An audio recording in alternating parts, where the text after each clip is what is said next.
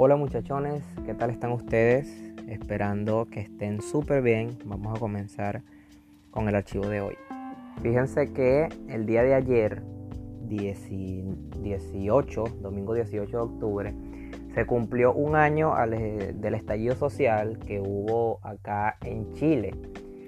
Se cumplió un año del estallido social eh, provocado por 30 pesos que se le subió al sistema de transporte, eh, específicamente en el metro. El metro fue el que se le subió 30 pesos, quedando en 830 pesos la tarifa.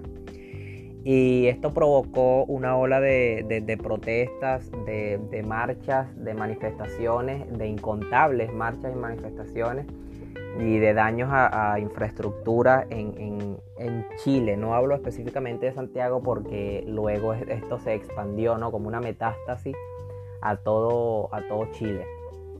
Entonces, eh, bueno, fíjense, obviamente eh, es algo orquestado por el foro, el foro de Sao Paulo. Para los que no sepan qué es el Foro de Sao Paulo, eh, la el propio gobierno de, Venezuela en incontables oportunidades ha hablado del foro de Sao Paulo y trata de este foro reunido en esta ciudad donde se reunieron los comunistas, los grandes comunistas de Latinoamérica para financiar todos estos tipos de, de manifestaciones.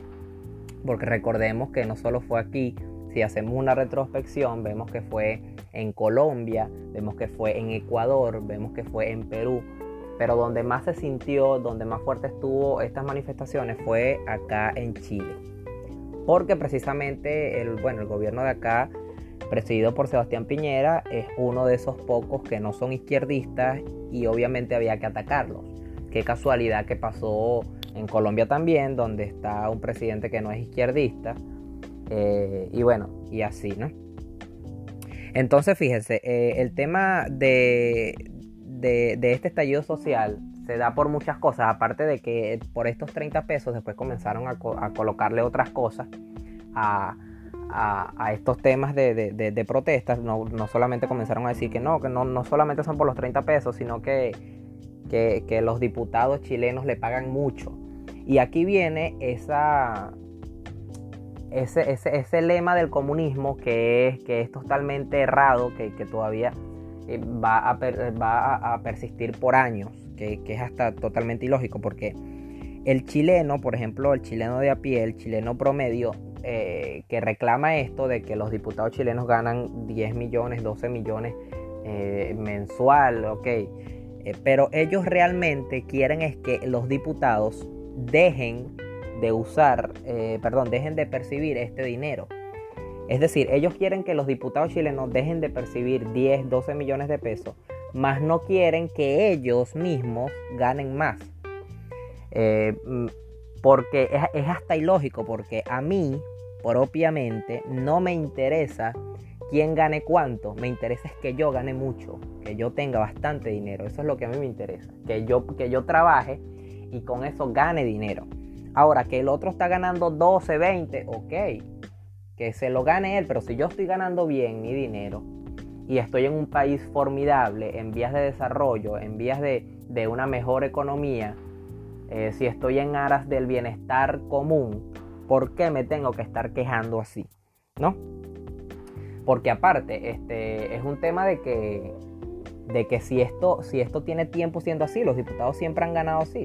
Entonces, ¿por qué lo están haciendo ahorita? Bueno, ustedes verán, obviamente para darle como más fuerza a, estas manifestaciones. Entonces, en esta, ola de protestas, el día de ayer, por ejemplo, destruyeron la iglesia de San Francisco de Borja, que le llaman la iglesia de los carabineros, porque este, este cuerpo policial siempre acude es a esta iglesia en específico. Y bueno, le destruyeron, destruyeron la cúpula de esta iglesia, la quemaron. Aparte, destruyeron por segunda vez la estatua del general Baquedano. Eh, bueno, no la destruyeron propiamente, ojo. Ojo, no la destruyeron. La, mancharon de, bueno, de, color rojo, que es el color típico del comunismo. Eh, por lo menos en Latinoamérica, no en los Estados Unidos, ojo, porque en los Estados Unidos el rojo aproximadamente, eh, perdón, el rojo es, el, es, el, es el color particular ahora mismo de Donald Trump es el que lo especifica él, ¿no? De hecho, él dice que el 3 de noviembre va a haber una ola roja. Ok, entonces, bueno, mancharon a la iglesia con color rojo y todo lo demás. El gobierno lo eh, quitó todas estas, eh, pinturas, lo pintó otra vez y al día siguiente volvieron eh, con esto. Entonces, ¿qué, ¿qué, quiero yo dar a entender con esto? ¿O en qué quiero concluir? En que, por ejemplo, si, si, como dicen por ahí, emigrar dentro de Latinoamérica es como cambiarse de camarote en el Titanic, porque yo creo que los países latinos nunca van a, aprender que el, eh, eh, bueno, que el comunismo siempre va a ser algo, algo realmente que va a atentar contra tu vida, contra tu propiedad privada, contra tus pensamientos, contra tu libre comercio, contra tu libre economía, en fin. Entonces, eh, nosotros, claro, estamos viendo las cosas desde lejos, nosotros los venezolanos en su mayoría, hay unos que están metidos allí, financiados también por el Foro de Sao Paulo, pero eh, nosotros estamos viendo esto de lejos y bueno, realmente es bastante lamentable como nosotros estamos viendo, pero nadie aprende con experiencias ajenas, como dicen por ahí, porque cuando Venezuela era un país pujante, eh, era un país, bueno, que, que iba con el desarrollo económico a millón, cuando estábamos en el 98, 99, 2000, que llegó Chávez, eh, los cubanos le, decían a, los venezolanos, incluso cuando se veían, en, por ejemplo, en Miami, un venezolano, perdón, un cubano veía a un venezolano y le decía, o sea, le, decía que, que, no, que ese tipo, que va a terminar con esto. Y bueno, y, el venezolano iba con esto de que no, que, que yo no creo, porque nosotros no somos una isla como Cuba y todo lo demás. Y bueno, y fíjense lo que pasó 20 años después, un país totalmente destrozado, un país totalmente eh, miserable, un país que no produce nada, un país que lo que produce es extranjeros, pobreza, miseria. Entonces yo creo que la moraleja es esto, que estos países de Latinoamérica siempre van a estar coludidos por el monstruo del comunismo y creo que, la gente no va a aprender, ¿no? Nosotros por lo pronto nos quedará ver desde la acera al frente y bueno, amanecerá y veremos. Em, no hay una conclusión propiamente para esto, sino simplemente decirles que, es bastante lamentable que la gente todavía no, no, le tenga ese miedo al comunismo, no le tenga ese rechazo al comunismo. ¿no? Es bastante, bastante, es bastante triste que esto pase. ¿no?